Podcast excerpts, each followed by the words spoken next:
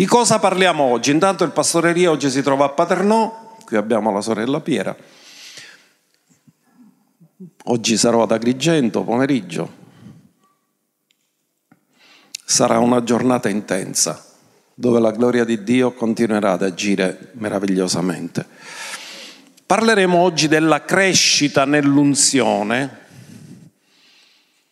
che si ottiene muovendosi fedelmente e usando già tutto ciò che già abbiamo. Perché Dio, come vedremo nel corso del messaggio, ci ha dato una misura di fede e una misura di unzione. C'è una misura iniziale che può crescere, che deve crescere, crescendo di fede in fede, crescendo nella misura dell'unzione e poi c'è anche di gloria in gloria. Ma mentre di fede in fede, di unzione in unzione si cresce nella misura, nella gloria si cresce nella dimensione. Poiché la gloria è perfetta, non può essere misurata, è un'altra dimensione. Quindi parleremo di questo argomento oggi e l'assegnazione è farvi venire fame per volere di più. Quanti di voi avete fame per volere di più? Se non ce l'avete ve la faccio venire. E Dio stamattina impartirà qualcosa di nuovo e di fresco. Allora io voglio partire stamattina parlando della crescita. C'è questa parola crescita del Messia prima ancora di essere stato unto di Spirito Santo nel suo battesimo al Giordano, a Betabara. I Vangeli non ci parlano molto su Gesù in un certo periodo di tempo, cioè tra 12 anni e l'inizio del suo ministero non troviamo quasi nulla. Si parla della nascita, e si parla della crescita. E quindi questa mattina guarderemo due versi che ci rivelano cinque cose dove Gesù è cresciuto. I versi sono Luca 2, verso 40 e poi verso 52, sempre del capitolo 2. Quindi ci rinfreschiamo la memoria. Intanto il bambino cresceva e si fortificava nello spirito, questo è importante. Essendo ripieno di sapienza e la grazia di Dio era su di lui. Andiamo al verso 52 ora.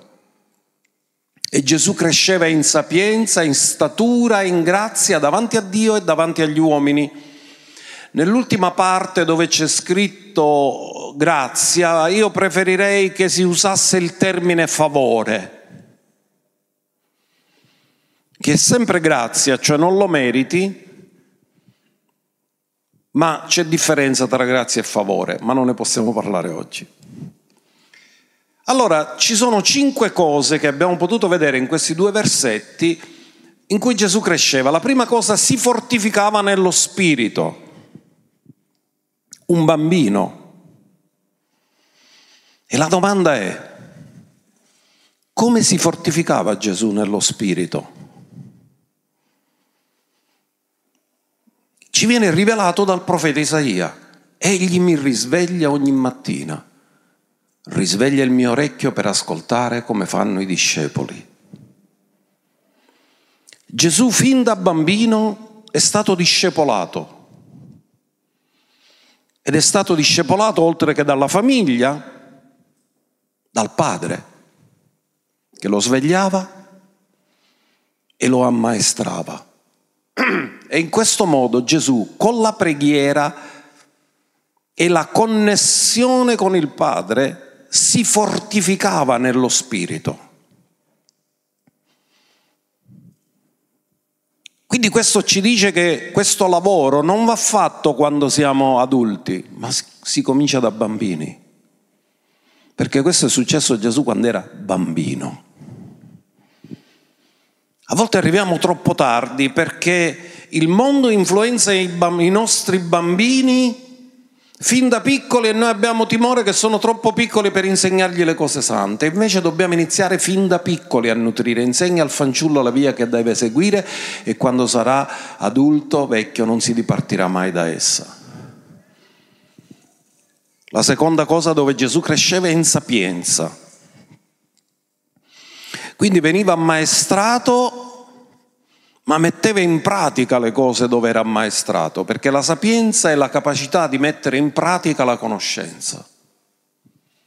Altrimenti diventa sterile, sai tante cose, c'è la testa piena, ma poi non fai niente di quello che sai. La terza cosa, cresceva in grazia. Lui è la grazia, ma lui è cresciuto nella grazia. Poi cresceva in statura, fisicamente. Gesù era molto robusto, non sappiamo quanto era alto, ma sappiamo che era robusto perché si girò tutto Israele nei suoi tre anni di ministero è andato intorno per ogni città e villaggio e camminava a piedi. E se siete stati a Gerusalemme, ogni volta che saliva nel Tempio era tutta salita. Come facciamo a sapere che Gesù era robusto? Sta scritto forse? No, però sappiamo che ebbe tre ore di agonia dopo aver portato la croce e uno debole non sarebbe durato tre ore. Era forte fisicamente. Nonostante che era inchiodato sulla croce per tre ore è rimasto in agonia. Pensate, con i chiodi nei piedi e nelle mani. Faceva ginnastica tutti i giorni camminando e si era irrobustito. Cresceva forte fisicamente.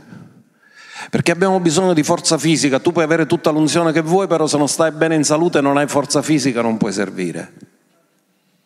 Dio ci ha donato un corpo per questo. E poi in favore, cioè gli uomini si rendevano conto che questo non era un bambino come tutti gli altri, era speciale. E lo guardavano con grande favore, aveva un'intelligenza straordinaria. Pensate semplicemente che a 12 anni mise in crisi i dottori nel Tempio. E tutti si meravigliavano della sapienza con cui parlava e tutti si meravigliavano della conoscenza che aveva e delle domande che faceva. Aveva solo 12 anni davanti a Dio, che osservava la crescita di questo figlio e davanti agli uomini che riconoscevano che era speciale. Queste cinque aree che abbiamo trattato sono un'ispirazione per noi dove dobbiamo crescere.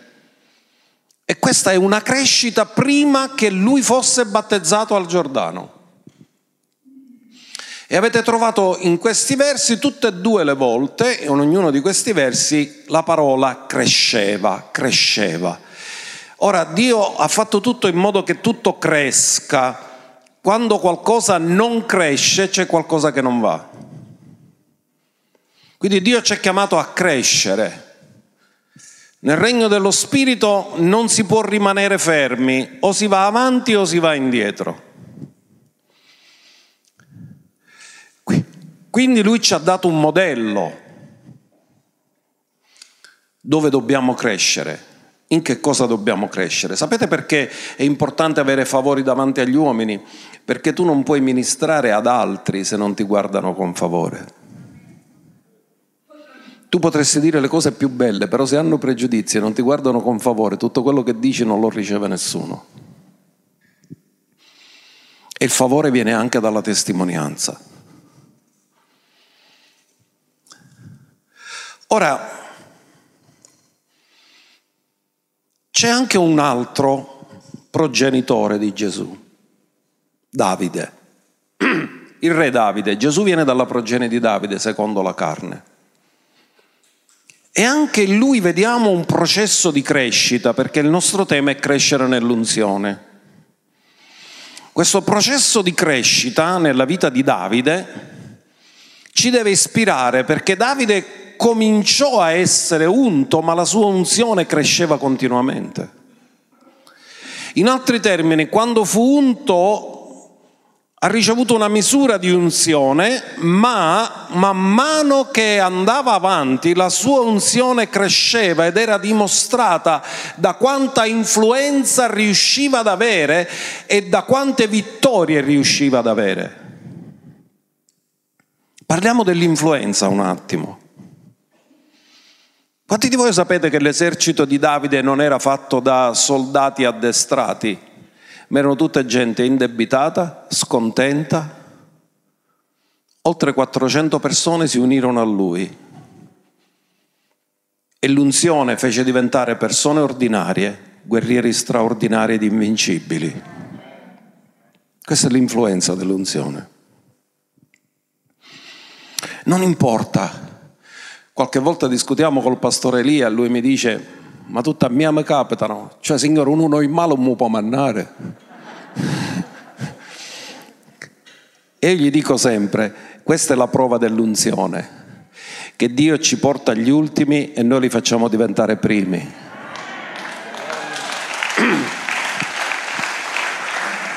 Da qui si vede che veramente c'è unzione. Andiamo a vedere la vita di Davide, vediamo tre tappe fondamentali perché la scrittura ci dipinge Davide con tre unzioni nella sua vita. La prima unzione è in mezzo ai suoi fratelli.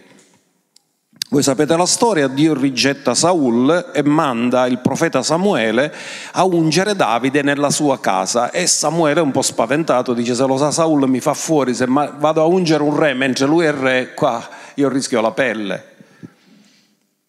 E Dio gli dice vai, vai a offrire un sacrificio e là ti dirò chi devi ungere. E in 1 Samuele 16:13 troviamo il racconto che Samuele ubbidisce Dio e Samuele prese il corno dell'olio. Ora sapete cosa c'era nell'olio dell'unzione, come era composto, ve lo ricordate? E lo unse in mezzo ai suoi fratelli. Ascoltate, quando una persona è unta è separata. In altri termini, Dio ha detto che il destino che c'era sui suoi fratelli e il destino che c'era su Davide era totalmente diverso. Lui sarebbe diventato re. Quindi la prima unzione lo separa dai suoi fratelli. Da quel giorno in poi lo spirito dell'Eterno investì Davide. Poi Samuele se ne andò. Ora facendo una ricerca storica, quanti anni poteva avere Davide quando è stato unto? Nella mente ebraica Un ragazzo non viene chiamato uomo fino a che non ha fatto il bar mitzvah. Cos'è il bar mitzvah? Figlio della legge. Era quell'esame attraverso il quale, superandolo, dovevano imparare i primi cinque libri della Bibbia a memoria, il Pentateuco, potevano discutere pubblicamente nella sinagoga la Torah, la legge. Gesù a 12 anni perché ha potuto parlare con i dottori nel Tempio? Perché già aveva fatto a 12 anni il bar mitzvah. Quando Gesù fu tentato nel deserto, mica c'aveva una copia o un rotolo della legge se è andato a vedere cosa c'era scritto. Lui aveva imparato a memoria tutti i primi cinque libri della Bibbia. E poté citare, sta scritto. Quando una persona non aveva superato il bar mitzvah, non era chiamato un uomo, e quando Saul disse cercatemi un uomo che suona bene, non disse cercatemi un ragazzo, disse cercatemi un uomo. Nella mente ebraica un uomo è uno che ha superato il bar mitzvah. Gli ebrei si sposavano molto giovani, a 18 anni già avevano la famiglia. Per una, un ragazzo che ha superato il bar mitzvah veniva già considerato un uomo li responsabilizzavano subito. Non c'erano persone a 30 anni che ancora non lavoravano o non si autoprovvedevano. Gli insegnavano subito a provvedersi e ad avere una famiglia. E Davide, quando fu unto, poteva avere tra 11 e 13 anni. Ora naturalmente è un'unzione profetica perché un ragazzo di 11, 12 o 13 anni non può fare il re. Non ha né l'esperienza né la competenza. Però Dio funziona sempre così, ti dà sempre, ti fa sapere prima che cosa ti chiama, di modo che sei stimolato a prepararti per quello per cui Lui ti chiama. Davide fu unto e lo Spirito Santo cominciò a lavorare sulla sua vita, lo investì. Ma Davide dopo, che fu unto non è che gli è cambiato niente, si preoccupava delle pecore e continuò a occuparsi delle pecore della casa del padre. Poi lo vedremo questo, ma è proprio lì che cominciò a usare l'unzione. Poi lo vedremo, perché mentre faceva il pastore di pecore, uccise un leone e un orso. E non è normale che un adolescente riesca ad ammazzare un leone e un orso, si vede che c'è un'unzione soprannaturale. Andiamo alla seconda unzione. La seconda unzione Davide ce l'ha quando viene proclamato re dello, della sola tribù di Giuda. Vediamolo in 2 Samuele 2,4. Poi vennero gli uomini di Giuda e là unsero Davide re sulla casa di Giuda. Giuda erano solo una tribù, su dodici tribù. Quindi l'unzione, quando Dio mandò Samuele, lo mandò con un mandato, vai a ungermi come re Davide. Ma Davide non comincia come re di tutta la nazione, lui comincia come re solo della tribù di Giuda, lui era della tribù di Giuda. Giuda non è una brutta parola, significa lode. Quindi fu riferito a Davide che erano stati gli uomini di Yabesh di Galad a seppellire Saul. Ascoltate, Davide non ricevette l'unzione di re fino a che Saul non è morto. Aveva la chiamata, aveva l'unzione, ma non è stato legalizzato né riconosciuto pubblicamente fino a che c'era ancora Saul, perché sarebbe stato un disordine avere due re contemporaneamente. Dio fa tutto nell'ordine. Muore Saul, Davide viene unto pubblicamente. La terza unzione e quando finalmente entra nel suo destino, perché lui era stato unto profeticamente per diventare il futuro re di Israele. E la troviamo in 2 Samuele 5 verso 3, dove ora sono tutti gli anziani da tutte le tribù di Israele che vanno a trovarlo sul monte Hebron. Così tutti gli anziani di Israele vennero dal re a Hebron, e il re Davide fece alleanza con loro a Hebron davanti all'Eterno ed essi unsero Davide re sopra Israele, quindi tutte le tribù, tutta la nazione.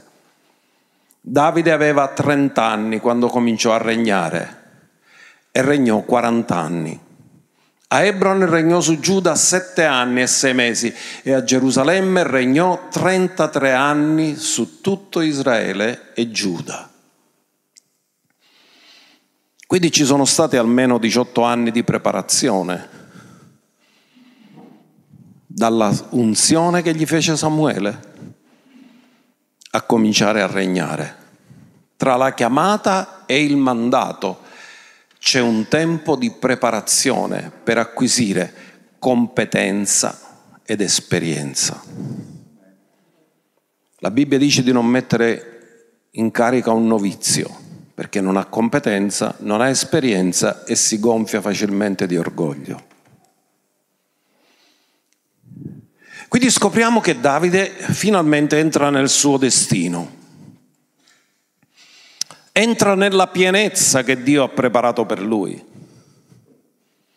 ma ha un lungo periodo di preparazione, è cresciuto. E la domanda che ci facciamo è Com'è che è cresciuto Davide? Com'è che si è incrementata la sua unzione nella sua vita? Perché tutti noi siamo chiamati, siamo unti di un'unzione di base, abbiamo detto, colui che ha unti è Dio, ma poi siamo chiamati a crescere nella misura dell'unzione. E Davide è un esempio per noi in questo. E la domanda che ci facciamo, cos'è che ha fatto capire a Davide che stava crescendo nell'unzione? E l'ha fatto capire il fatto che otteneva vittoria nelle battaglie. Perché se uno invece di ottenere vittorie ottiene sconfitte, non significa che sta crescendo nell'unzione.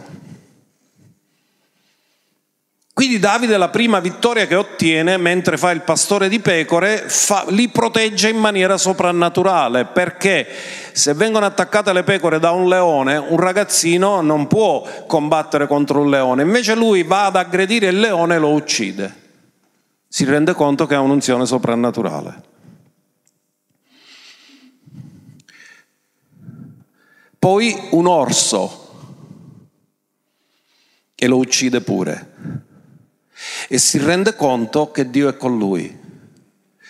E quando affronta Golia, il prossimo gigante che deve affrontare, Dice, colui che mi ha liberato dalla zampa del leone e dell'orso mi libererà da questo filisteo. Quindi aveva preso consapevolezza che quello che aveva ottenuto prima era per l'unzione e che la stessa unzione che Dio gli aveva dato era l'unzione che gli avrebbe dato la vittoria anche sul gigante Golia. C'è un progresso, una crescita. Lasciatemi dire anche che Davide ha dovuto combattere contro i pregiudizi dei suoi fratelli. Perché quando Davide ha dovuto affrontare il gigante non è stato incoraggiato né da Saul che gli ha detto ah, ma tu sei un ragazzo, quello è un guerriero. Poi gli ha dato la sua armatura e Davide si ha trovato scomodo e gli ha detto senti non ce la faccio con questa roba addosso. Che poi dico Saul è della serie armiamoci e partite se la sua armatura era capace di poterlo proteggere, perché non ce l'aveva ad affrontare un gigante?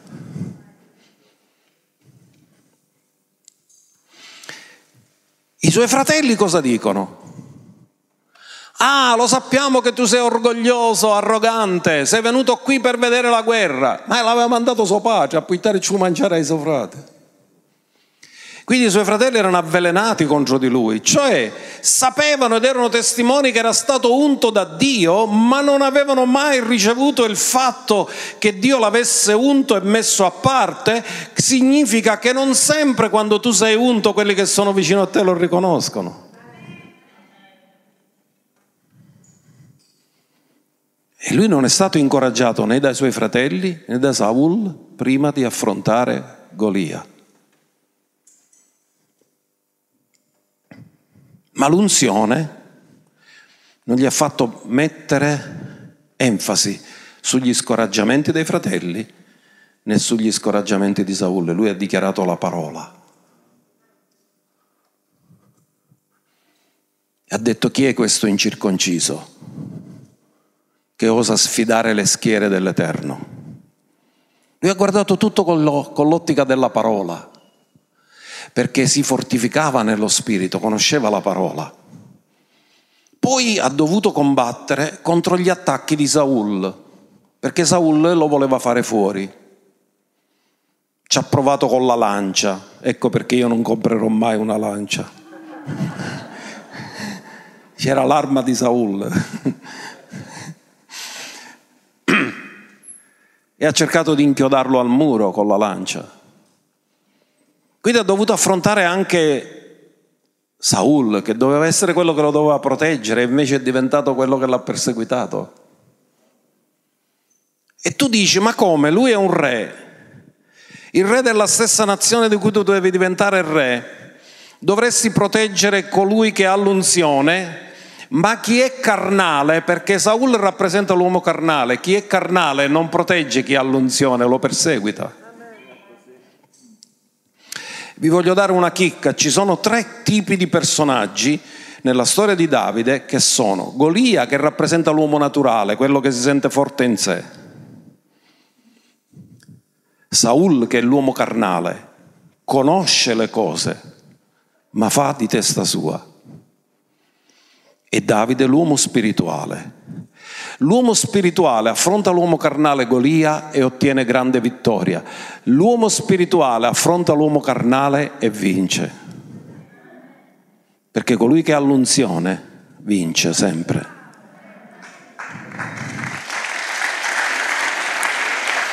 Poi ha dovuto combattere contro i nemici di Israele. Lui ha ampliato il regno, ha conquistato, Nessuno resisteva a lui, era imbattibile. E cosa dice la scrittura ora? È una cosa che ci fa riflettere molto. Seconda Samuele 3.1, la guerra. Cioè qui dice che era una guerra, ma Davide più che altro è stato perseguitato perché non combatteva Saul, tanto è vero che non, gli ha manco, non l'ha ucciso quando l'ha avuto davanti gli ha tagliato solo un pezzo di lembo del mantello e se n'è pentito. La guerra fra la casa di Saul e la casa di Davide fu lunga. Davide si faceva sempre più forte, mentre la casa di Saul si indeboliva sempre di più.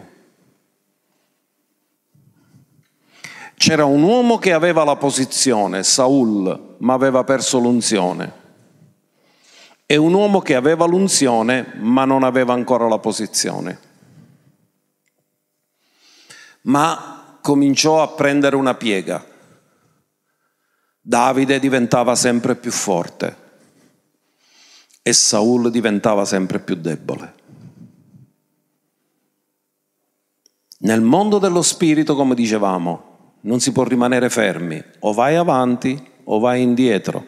Perché notate una cosa, c'è un degrado progressivo nella vita di Saul e della sua casa e c'è un incremento progressivo nella vita di Davide e della sua casa.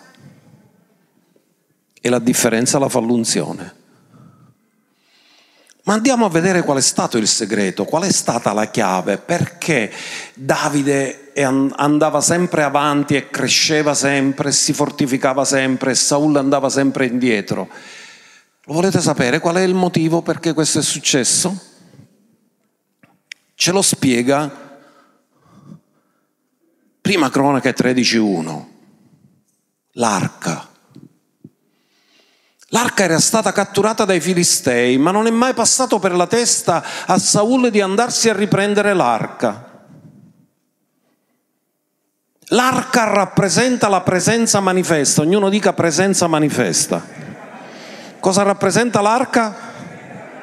Quindi Davide amava la presenza manifesta di Dio, cosa che Saul non amava, perché Saul non è mai cresciuto nell'unzione, è stato unto, ma non ha mai fatto crescere l'unzione che aveva ricevuto. Davide è stato unto, ma ha fatto sempre crescere l'unzione. Cos'è che gli faceva crescere l'unzione? Amava la presenza, era un adoratore.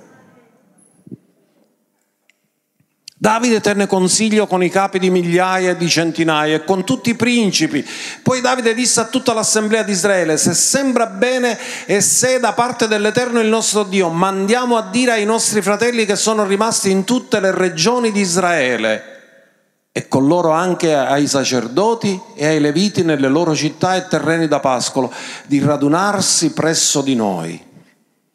Quindi cosa fa Davide? Raccoglie tutti i sacerdoti, raccoglie tutti i leviti dovunque si trovano, si raduna, li mette tutti insieme e dice riportiamo, non dice riporto, lo poteva fare da solo se voleva, ma lui aveva la mente di capo di Stato dell'unità della nazione e dice riportiamo da noi l'arca del nostro Dio.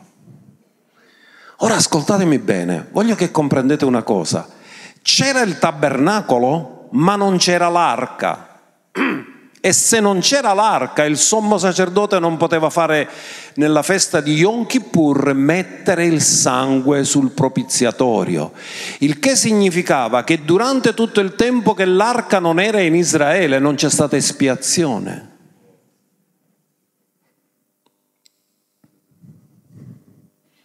Quindi Israele era sotto peccato perché il peccato non veniva espiato. E Davide, l'uomo dal cuore verso Dio, di che cosa si occupa? riportiamo la presenza manifesta di Dio, riportiamo l'arca, riportiamo di nuovo il propiziatorio affinché il sommo sacerdote possa adempiere il suo compito di fare l'espiazione per il popolo. E dice una cosa, riportiamo l'arca del nostro Dio perché non l'abbiamo ricercata ai tempi di Saul. Non dice non l'ha ricercata Saul, come vedete Davide non ha mai un linguaggio di accusa. Dice c'ero pure io ai tempi di Saul e non l'abbiamo ricercato. Ma ora c'è un nuovo inizio, un nuovo principio. Riportiamo l'arca riportiamo la presenza manifesta di Dio. E questa è una parola profetica, riporta nella tua casa la presenza manifesta di Dio. Quello che ha fatto la differenza che Davide andava sempre su e Saul andava sempre giù e che uno amava la presenza e l'altro non l'ha mai ricercata.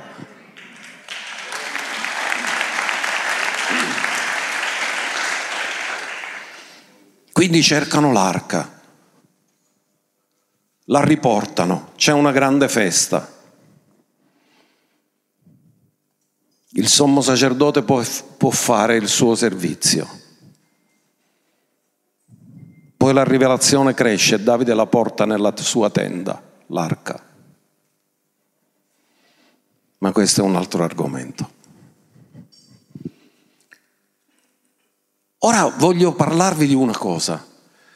Davide ha ricevuto l'unzione ma l'ha fatta crescere, Saul ha ricevuto l'unzione e non l'ha mai fatta crescere.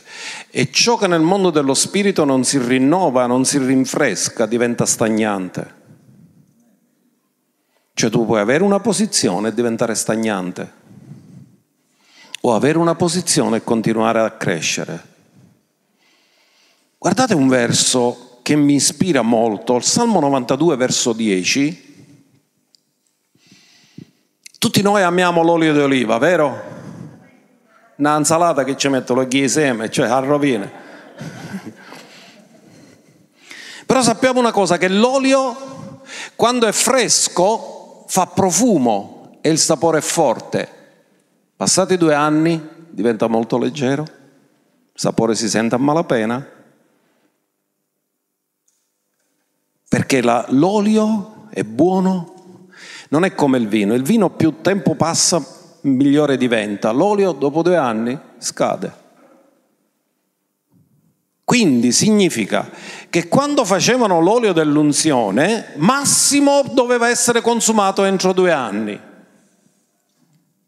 Poi dovevano fare l'olio dell'unzione con olio fresco. E il salmista disse quello che Saul non fece. Tu mi hai dato la forza pari a quelle del bufalo.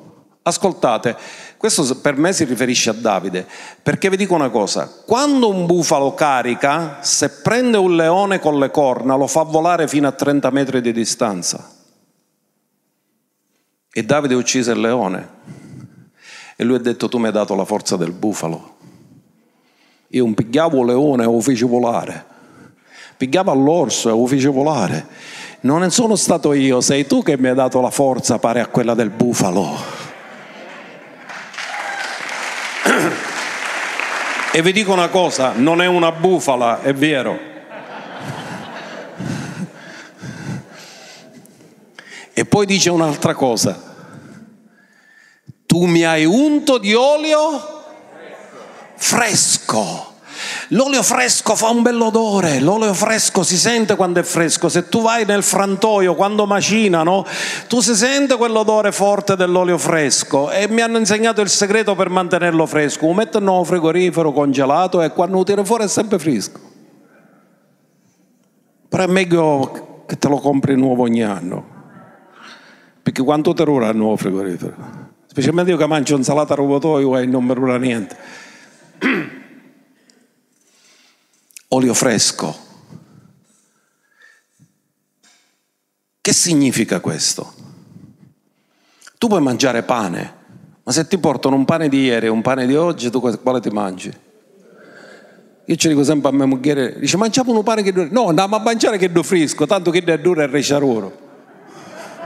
Perché se ne mangiamo che duro romane, che duro fresco, resce pure loro. E che ne mangiamo sempre un pane loro, non meglio un pane fresco.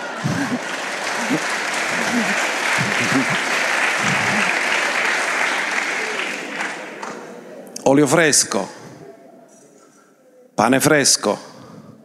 Olio fresco significa che Dio ti dà qualcosa nuovo sempre. Quando una persona è stagnante, ripete sempre le stesse cose, come mio nonno quando mi contava la guerra, io già la sapevo a memoria. Io sono scuidava che me l'aveva contato, ogni volta mi contava sempre le stesse cose, nonno, ma questa cosa mi ha già contato, e mi contava a ridere. Cioè, quando tu parlavi con lui già non c'era nessuna novità, era sempre la stessa storia. E quando tu parli con alcuni ripetono sempre le stesse cose. Perché non si rinnovano? Non hanno niente di fresco, non hanno niente di nuovo. Ma quando stai nella presenza c'è sempre qualcosa di fresco, perché le sue compassioni si rinnovano ogni mattina e la sua benignità è grande. Noi possiamo parlare di cose, ma c'è sempre cose fresche che Dio dà, perché se stiamo nella presenza, Dio ci rinnova, ci trasforma e ci rinfresca. E questa mattina Dio ti vuole dare olio fresco. A chi lo vuole ricevere, dillo io voglio olio fresco. Lui mi unge di olio fresco. La differenza tra Davide e Saul. Saul l'ha fatto invecchiare l'olio e non l'ha mai rinnovato. Davide fu unto di olio fresco.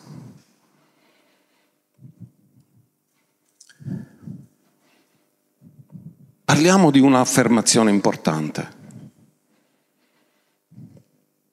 La fedeltà, l'ubbidienza e l'umiltà. Dove la vedi l'umiltà in Davide? Tu mi hai dato la forza del bufalo. Colui che mi ha liberato dal leone e dall'orso mi libererà da questo filisteo. L'umiltà è sapere che Dio sta agendo nella tua vita e riconoscerlo, non attribuirti meriti, attribuiscigli la gloria a Lui. Umiltà, ubbidienza e fedeltà. Questi fanno crescere l'unzione. Quando queste cose si trovano nella nostra vita, umiltà, ubbidienza e fedeltà, l'unzione non può fare altro che crescere. Lo impariamo dalla vita di Davide, ma anche di tanti altri uomini di Dio. Ma lo impariamo anche da Gesù che c'è un principio e il principio è questo, che se uno è fedele nel poco sarà fedele anche nel molto e che Dio non aggiunge a te qualcosa che non usi. Ci sono alcune persone che vengono da me e mi dicono perché parlo sempre le stesse parole in lingue? È inutile che parlo sempre perché dico sempre le stesse cose, no? E se tu ti smetti di parlare, Dio non ti aggiungerà, perché se non usi quello che hai, perché ti dovrebbe dare di più? Usa quello che hai, usalo fedelmente e Dio lo abbonderà. È un principio spirituale insegnato direttamente da Gesù, il nostro Signore. Guardate Luca 16, verso 10. Chi è fedele nel poco è fedele anche nel molto. E chi è ingiusto nel poco è ingiusto anche nel molto. In altri termini, le tue attitudini amplificano i risultati. Se sei fedele, qualsiasi cosa ti danno nelle mani, tu ti comporterai con fedeltà. Se sei ingiusto, qualsiasi cosa ti danno nelle mani, tu la tratterai male. E Gesù cosa premia? Ma la ricompensa dipende dalla fedeltà. Guardate cosa è scritto sempre in Luca 19, 17. Ed egli disse, bene, servo buono, poiché sei stato fedele in cosa minima, ricevi il governo su dieci città. Mine, talenti, vi ricorda qualcosa? Cos'è che viene premiata? La fedeltà di usare quello che ti è stato già affidato. E dice, ma come? Sono stato fedele in cosa minima e mi dai il governo di dieci città. E il Signore dice, ho visto la tua fedeltà. Miei cari, sapete una cosa? Noi siamo qua sulla terra e Dio ci sta provando nella fedeltà per stabilire cosa ci deve affidare nel millennio e in nuovi cieli e nuova terra. La salvezza è gratis. La tua fede determina dove passerai l'eternità, ma la tua fedeltà determini cosa farà nell'eternità. La tua obbedienza alle opere che Lui ha innanzi preparato. Quindi ci vuole una crescita progressiva nell'unzione. E questa crescita progressiva abbiamo detto ci vuole umiltà, ci vuole obbedienza, ci vuole fedeltà. Facciamo un esempio. Eliseo. Quanti anni ha servito Eliseo Elia? Prima di diventare il suo successore. Dieci anni. Per dieci anni lui semplicemente seguiva Elia, serviva Elia, prima che il mantello cadesse su di lui. E come era conosciuto? Per i miracoli no, era conosciuto per la fedeltà. Guardiamo seconda Re 3:11 perché si parla di Eliseo. Elia ormai non c'è più, Eliseo ha preso il suo posto. E quanto sono importanti i profeti veri, non quelli che hanno il titolo, ma quelli che sono veri profeti. Ma Giosafatti chiese, non c'è qui un profeta dell'Eterno per mezzo del quale possiamo consultare l'Eterno? A volte una parola profetica è importante, io come vi ho raccontato poco fa quando stavo pregando, perché il Signore mi ha detto, mi ha dato una parola e io gliel'ho rilasciata la parola. Gli ho detto non temete, voi ne uscirete tutti, perché fino a che non hai una parola che ti viene da Dio, tu puoi andare in ansia, perché loro erano messi male. Ma quando hai una parola che viene da Dio, tu sai che Dio è fedele e ascoltare una parola che viene dalla bocca di Dio è fondamentale. Per me è la ricchezza più grande della mia vita. Tutto il resto ci posso rinunciare, ma a questo no. Perché la ricchezza più grande della mia vita è ascoltare la sua voce. E guardate cosa dice. Uno dei servi del re di Israele rispose e disse, c'è qui Eliseo, figlio di Shafat, il quale versava l'acqua nelle mani di Elia. Che faceva Eliseo? Versava l'acqua e ci faceva lavare in mano a Elia. Cosa era? Servizio semplice di un servo. Come era conosciuto? Per la sua fedeltà. Ascoltate, la fedeltà gli ha permesso di raddoppiare l'unzione nella sua vita. Lui ha avuto il doppio dello spirito di Elia. E Giosafat disse, la parola dell'Eterno è con lui. Così il re di Israele, Giosafat e il re di Edom discesero da lui. E lui diede la parola. Era arrabbiato, si fece puntare un menescello che cominciò a suonare, la mano dell'Eterno fu su di lui e lui profetizzò. Ma come è iniziato? Fedeltà. Versava l'acqua nelle mani di Elia lo serviva fedelmente. E Dio non lo fece scendere su uno della scuola dei profeti, ma su chi lo serviva come un figlio. Perché l'eredità passa da padre a figlio, non passa da maestro a studente. Quindi scopriamo che a un certo punto lui riceve il doppio Elia ha fatto otto miracoli nel suo ministero, Eliseo 16. 15 da vivo, uno da morto. Perché quando fu seppellito, un giorno un morto andò a cadere sopra il posto dove era stato seppellito Eliseo e il morto risuscitò. Ancora nell'ossare Eliseo c'era unzione. ma c'era la parola che doveva adempiersi il doppio che lui aveva richiesto.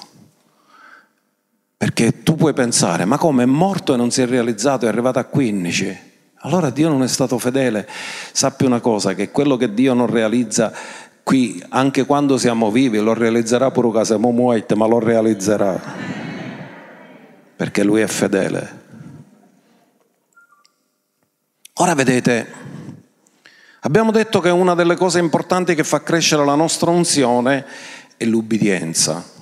E una delle cose che la fa regredire è resistere allo Spirito perché Saul resisteva allo spirito che aveva unto Davide e lui lo ha combattuto come nemico. Non ha combattuto Davide, ha combattuto l'unzione. Gli ha resistito. E guardate, c'è un personaggio meraviglioso in Atti 7, verso 51, che si rivolge al popolo carnale di Israele e li riprende. È una frase che usiamo pure spesso noi, uomo, donna di collo duro, uomo di collo duro. Che è uno di collo duro? Uno che non si piega, uno che è orgoglioso, uno che è arrogante Uomini di collo duro e incirconcisi di cuore e di orecchi, voi resistete sempre allo Spirito Santo, come fecero i vostri padri, così fate anche voi. Quale dei profeti non perseguitarono i padri vostri? Essi uccisero anche coloro che preannunciavano la venuta del giusto, del quale ora voi siete divenuti traditori e uccisori. Se ubbidire allo Spirito Santo fa crescere l'unzione, resistere allo Spirito Santo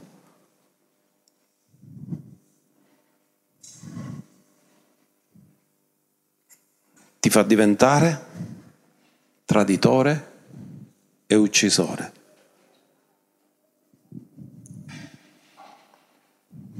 Andiamo a vedere tre versi in prima Tessalonicesi, brevissimi, in due righe. Non spegnete lo spirito, non disprezzate le profezie, provate ogni cosa e ritenete il bene. La domanda è come posso fare io a spegnere lo spirito? Lo spirito è onnipotente, onnisciente, onnipresente.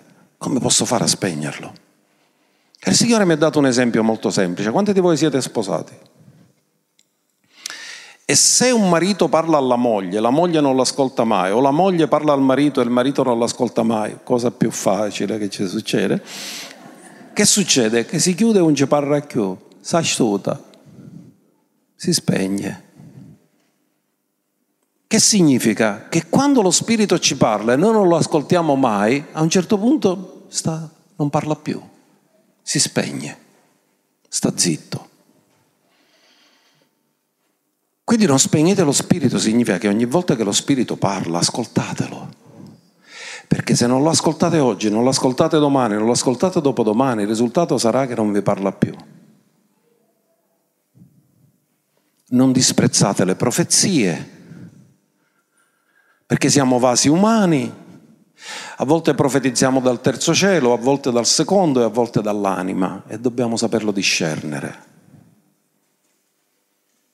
Però non disprezzare perché lo Spirito di Dio abita in noi e si manifesta. Quando tu lo disprezzi significa non permetti più a lui di manifestarsi. Ora il fatto che gli uomini sbagliamo non significa che lo spirito sbaglia, lui rimane sempre perfetto. Il vaso è imperfetto, ma lo spirito, il tesoro che è dentro di noi è perfetto. E poi provate ogni cosa e ritenete il bene. Significa dobbiamo crescere nel discernimento. Tutto ciò che porta gloria a Dio viene da Dio, tutto ciò che non porta gloria a Dio non viene da Dio.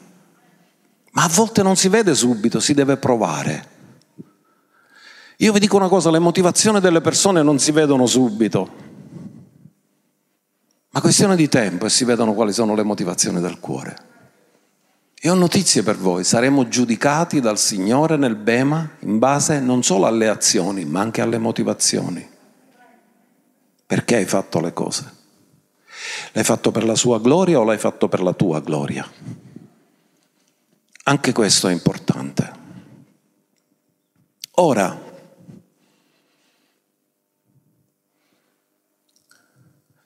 andiamo a riparlare di misura. Abbiamo detto misura di fede, misura di unzione. Tutte e due sono cose misurabili.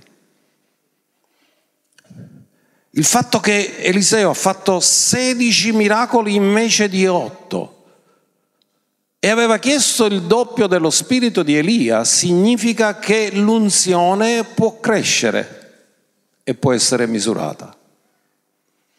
E in questo caso è stata misurata dal numero di segni e prodigi che lui ha fatto.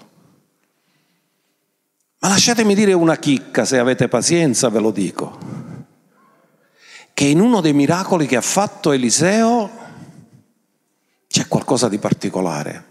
Ricordate quando Eliseo lo invitano a Gerico e gli dicono guarda è tutto buono, la città è buona, tutto è bello, però c'è l'acqua che è salmastra, non si può bere. Ed Eliseo cosa fa? Va alla sorgente, ognuno dica sorgente, e va a sanare la sorgente. Cioè Eliseo ha un'unzione che non dà soluzioni fittizie, ma dà soluzioni che vanno a attaccare la radice del problema. E questa è un'unzione che Elia non aveva. Elia interveniva e faceva cose, ma lui ha avuto un'unzione che aveva la capacità di andare a risolvere il problema alla radice. E questa unzione Dio la vuole mettere su di noi per risolvere i problemi alla radice, non per dare soluzioni fittizie che durano solo per un tempo, ma soluzioni che durano per sempre.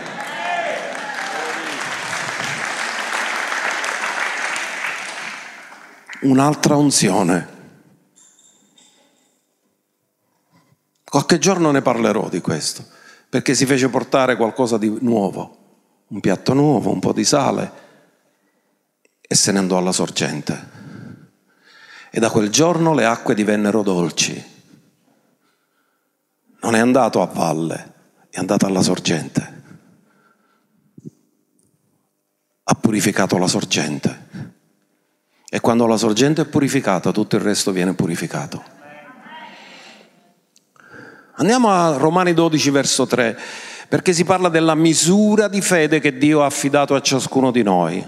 Ora questa non è la fede per la salvezza, è la fede per servire nei doni motivazionali. Infatti per la grazia che mi è stata data dico a ciascuno che si trovi fra di voi di avere, non avere alcun concetto più alto di quello che conviene avere, ma di avere un concetto sobrio secondo la misura della fede. Ognuno dica misura della fede. Che fede è questa? È la fede per la salvezza? No. Questa è la fede per servire perché tutto il contesto sono i doni motivazionali.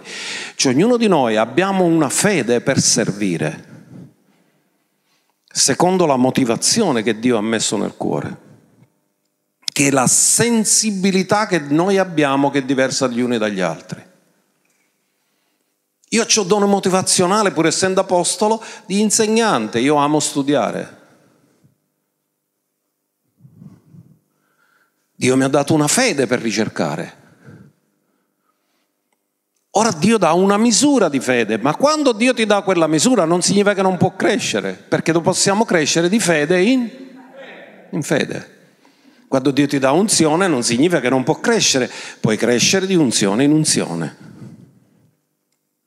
Quindi, chi è l'unico che non aveva misura?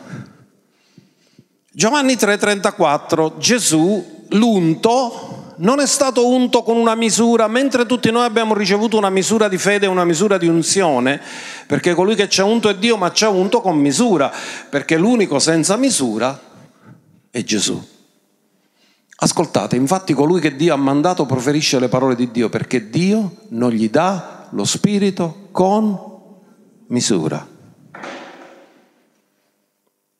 Quando una cosa non si può misurare, è infinita. Amen? In altri termini, l'unzione su Gesù ha sempre le risorse per qualsiasi bisogno.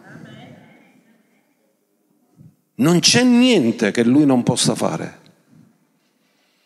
perché Dio non gli ha dato lo spirito con misura e senza misura. Tutto, lui disse, è possibile a chi crede e tutto è possibile a chi attinge alla sua unzione. Ricordate che c'erano migliaia e migliaia di malati e dice che tutti si accostarono a lui e lo toccarono e tutti quelli che lo toccarono furono guariti, ma non lo sappiamo quante sono, possono essere state migliaia che l'hanno toccato. È finita l'unzione? No, sono finiti i malati.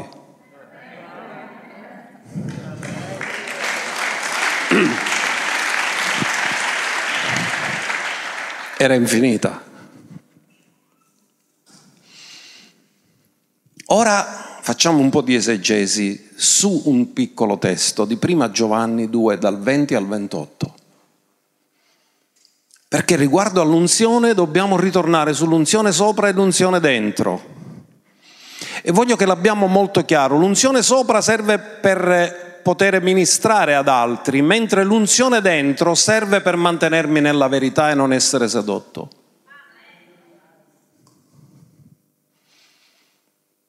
Ma voi avete l'unzione del santo e conoscete ogni cosa, quindi questa è un'unzione che ammaestra.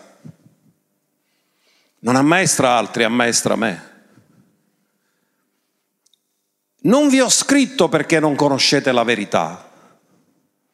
Io vi dico una cosa, se, tutti quelli che siete qua, che avete fatto un'esperienza genuina con Dio, non avete bisogno di un altro che ve lo dica, è lo Spirito Santo stesso che testimonia dentro di voi che siete figli di Dio. Amen. Voi lo sapete qual è la verità. Se non fosse stata la verità non vi avrebbe cambiati. Che la menzogna non cambia in meglio, cambia in peggio, la verità solo cambia in meglio. Perché la conoscete. E nessuna menzogna, quanto amo Giovanni quando fa queste affermazioni, mi fa impazzire Giovanni, nessuna Menzogna proviene dalla verità. La verità è Gesù, il padre della menzogna, e Satana, nessuna menzogna può mai venire dalla verità, c'è una netta separazione tra verità e menzogna.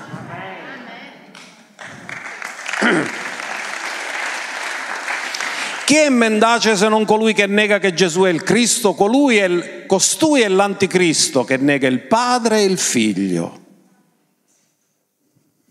Qual è lo spirito dell'anticristo? Quello che dice che ce la possiamo sbrigare da soli e che non abbiamo bisogno né del padre né del figlio. E noi abbiamo una generazione che ogni giorno ci predica che noi dobbiamo avere fiducia nella scienza. E la fiducia nella scienza ha fatto morire migliaia di persone. Vi dico una cosa, se qualcuno si dovesse ammalare di Covid, non fate la vigile attesa, curatevi subito perché la vigile attesa è per fare morire la gente. Perché si interviene troppo tardi e quando si interviene tardi spesso non c'è più niente da fare. Invece la sapienza di Dio dice che devi intervenire subito, anche se nel dubbio comincia la cura subito. Perché mi sa che c'è un interesse a fare morire tutte le persone anziane a così l'Impes risparmia. Perché lo Stato non protegge veramente la salute dei cittadini. L'AstraZeneca costa un dollaro, gli altri costano 20 dollari, quindi l'AstraZeneca è brutto, perché qui c'è più picca. Così ci indebitiamo di più e altri arricchiscono. Ma a sfogare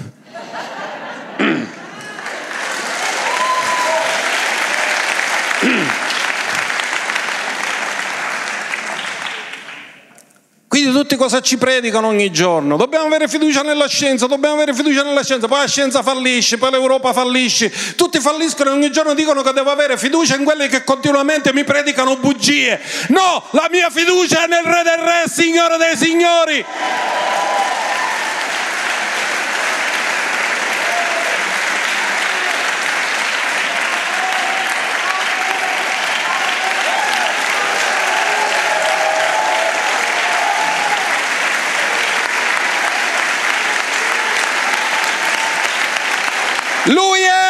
Verità che viene rifiutata ogni giorno. E ci predicano bugie ogni giorno.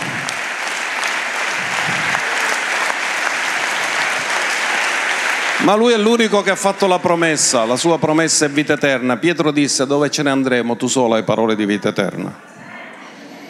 Ogni volta che dicono dobbiamo avere fiducia nella scienza, stanno rifiutando il Salvatore, perché stanno dicendo la scienza è il Salvatore. Io lo so chi è il mio Salvatore, non è la scienza, è Gesù.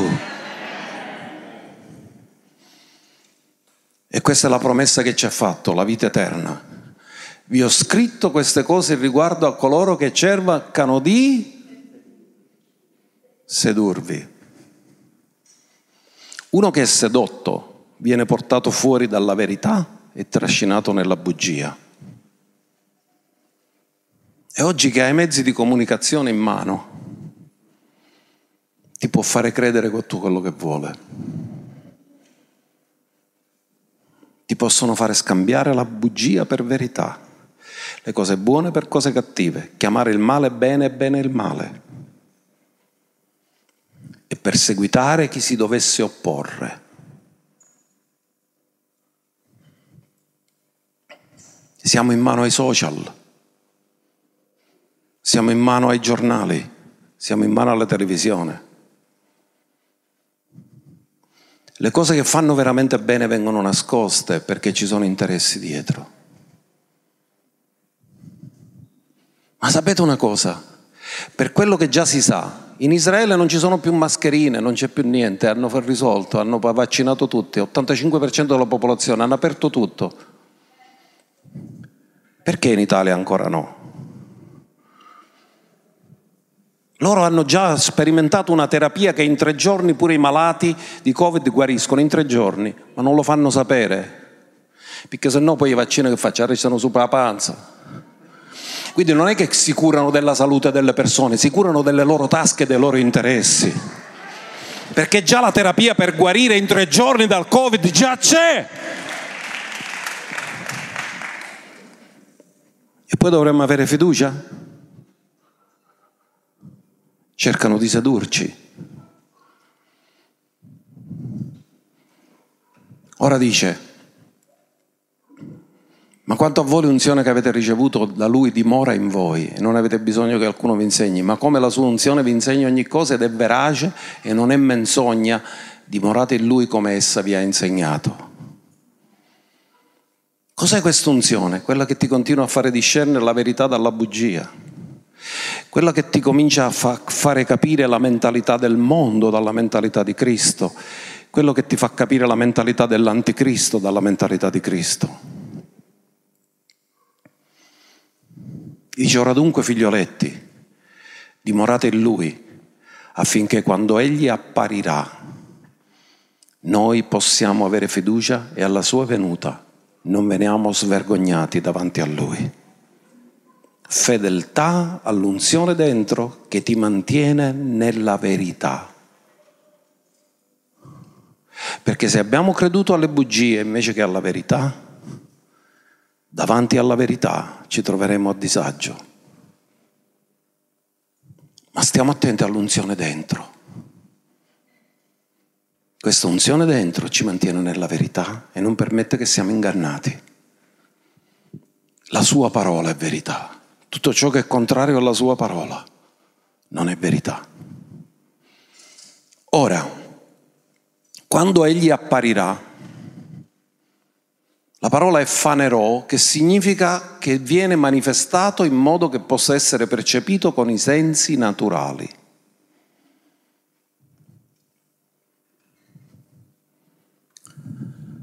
La troveremo di nuovo questa parola, perché ora andiamo alla conclusione. Quindi ognuno di noi dovrebbe misurare la propria unzione se sta crescendo, come era prima, come ora, come diventerà? La chiamo unzione tracciabile, oggi si usa molto il termine tracciabile, che è un modo per dire a, sapere tutti i fatti tuoi e a controllare. Perché voglio sapere tutto. Guarda, vi scrivete su io, sull'app e sanno tutto quello che ha spennisci, con che cosa l'hai speso. Sanno tutto. Quindi vanno a colpo sicuro, non c'è bisogno che tu ci sciorici, lo sanno già. Sanno la tua voce con Siri, già ce l'hanno registrata. Hanno le tue impronte digitali nel telefonino, hanno tutto registrato. Possono usarle le impronte digitali e dire che sei tu domani e farti apparire che sei stato tu e non sei stato tu. Possono usare la tua voce dicendo che sei stato tu e non sei stato tu. Comprendete dove è l'inganno? Che possono manipolare tutto quello che vogliono.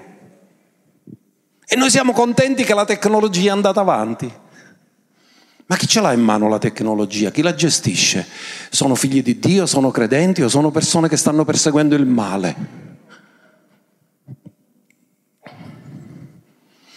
Allora, andiamo alla conclusione. Quindi dobbiamo fare una verifica, sta crescendo la mia unzione? Se non sta crescendo, sono stagnante. Qual è la verità? Che Dio vuole che cresciamo. Andiamo al Salmo 84, verso 7. E poi vi voglio dire una cosa, che man mano che cresciamo, in Apocalisse 2,17 non lo mettiamo il verso, ma scrivetelo. C'è scritto che Dio dà da mangiare una manna nascosta. Ognuno dica manna nascosta. Quindi non è che tutti la vedono, è un cibo speciale, relazioni speciali che Dio ti fa incontrare, persone speciali che ti fanno crescere nell'unzione. Dio ti dà una parola speciale, una dieta speciale che è solo per te perché è manna nascosta agli altri che rappresenta che Dio parla come a Simeone e Anna che avevano la manna nascosta, perché quando Gesù ancora era un bambino non aveva fatto nessun miracolo, loro sapevano che quello era il Messia, avevano la manna nascosta che non hanno percepito tutti gli altri che erano in autorità, loro sì, perché avevano intimità con Dio. Essi vanno di valore in... E infine compaiono davanti a Dio in Sion. Cos'è Sion? Sion io lo rappresento con un'immagine, Giovanni che poggia la testa sul cuore di Gesù perché vuole sentire e vedere le cose secondo il cuore di Cristo. Cioè sono quelli intimi con Dio.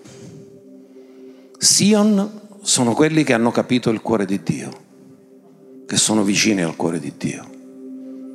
E dice che alla fine compaiono davanti a Dio in Sion. Cioè entrano in una dimensione di intimità tale che Dio può trattarli da amici e non gli nasconde più nulla. Dà loro una manna nascosta agli altri. Ma loro si cibano di un cibo soprannaturale e hanno confidenze che altri non hanno. Un livello tremendo. Ora, crescere, vanno di valore in... Lo volete fare per voi? Volete fare una confessione di fede stamattina? Invece di essi, vi piacerebbe essere in questi essi? Dichiaratelo con la bocca, ditelo io. Io vado di valore in valore e infine comparirò davanti a Dio in Sion. Ditelo di nuovo, io vado di valore in valore e infine comparirò davanti a Dio in Sion. Io vado di valore in valore e infine comparirò davanti a Dio in Sion.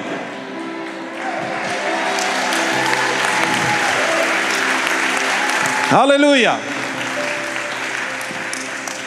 Ultimo verso e concludiamo. Prima Pietro 5:4. E quando apparirà il... Ascoltate, anche in Gesù c'è stato un processo. Nel Salmo 23 è il pastore. In Giovanni 10 è il buon pastore. In Ebrei 13 è il gran pastore delle pecore ma in prima Pietro è il sommo pastore. Quindi c'è stata una progressione nella sua unzione pastorale. Anche lui è andato di valore in valore. è partito dal Salmo 23 e siamo arrivati a 1 Pietro 5,4. Ora è il sommo. Sommo significa che non c'è nessun altro al di sopra di te, sei il top. Sommo sacerdote significava che al di sopra di lui non c'era nessuno, lui era il top. E lui è il sommo pastore. E quando apparirà, fanerò, quando sarà manifestato ai sensi naturali, il sommo pastore, riceverete la corona della gloria, che non appassisce come la corona d'alloro. Perché i romani quando tu vincevi una, avevi una vittoria ai giochi ti davano la corona d'alloro, ma un umano era sicca, tu potevi fare un canarino con la mune. Acqua, limone all'oro. Ma la corona che lui ti dà non appassisce, dura per sempre, per l'eternità, è una ricompensa eterna che si manifesterà nel millennio e nuovi cieli e nuova terra dove abita la giustizia. Crescere nell'unzione. Ti dico una cosa, nessuna pianta è stata programmata per rimanere nana. Dio non ha bonsai. ha solo piante che crescono. È buono che lo che Dio non ha bonsai. Amen? Dillo io mi svilupperò fino alla perfetta statura di Cristo. Perché tutti siamo stati destinati a raggiungere la statura perfetta di Cristo. Amen. Facciamo un applauso al nostro Re.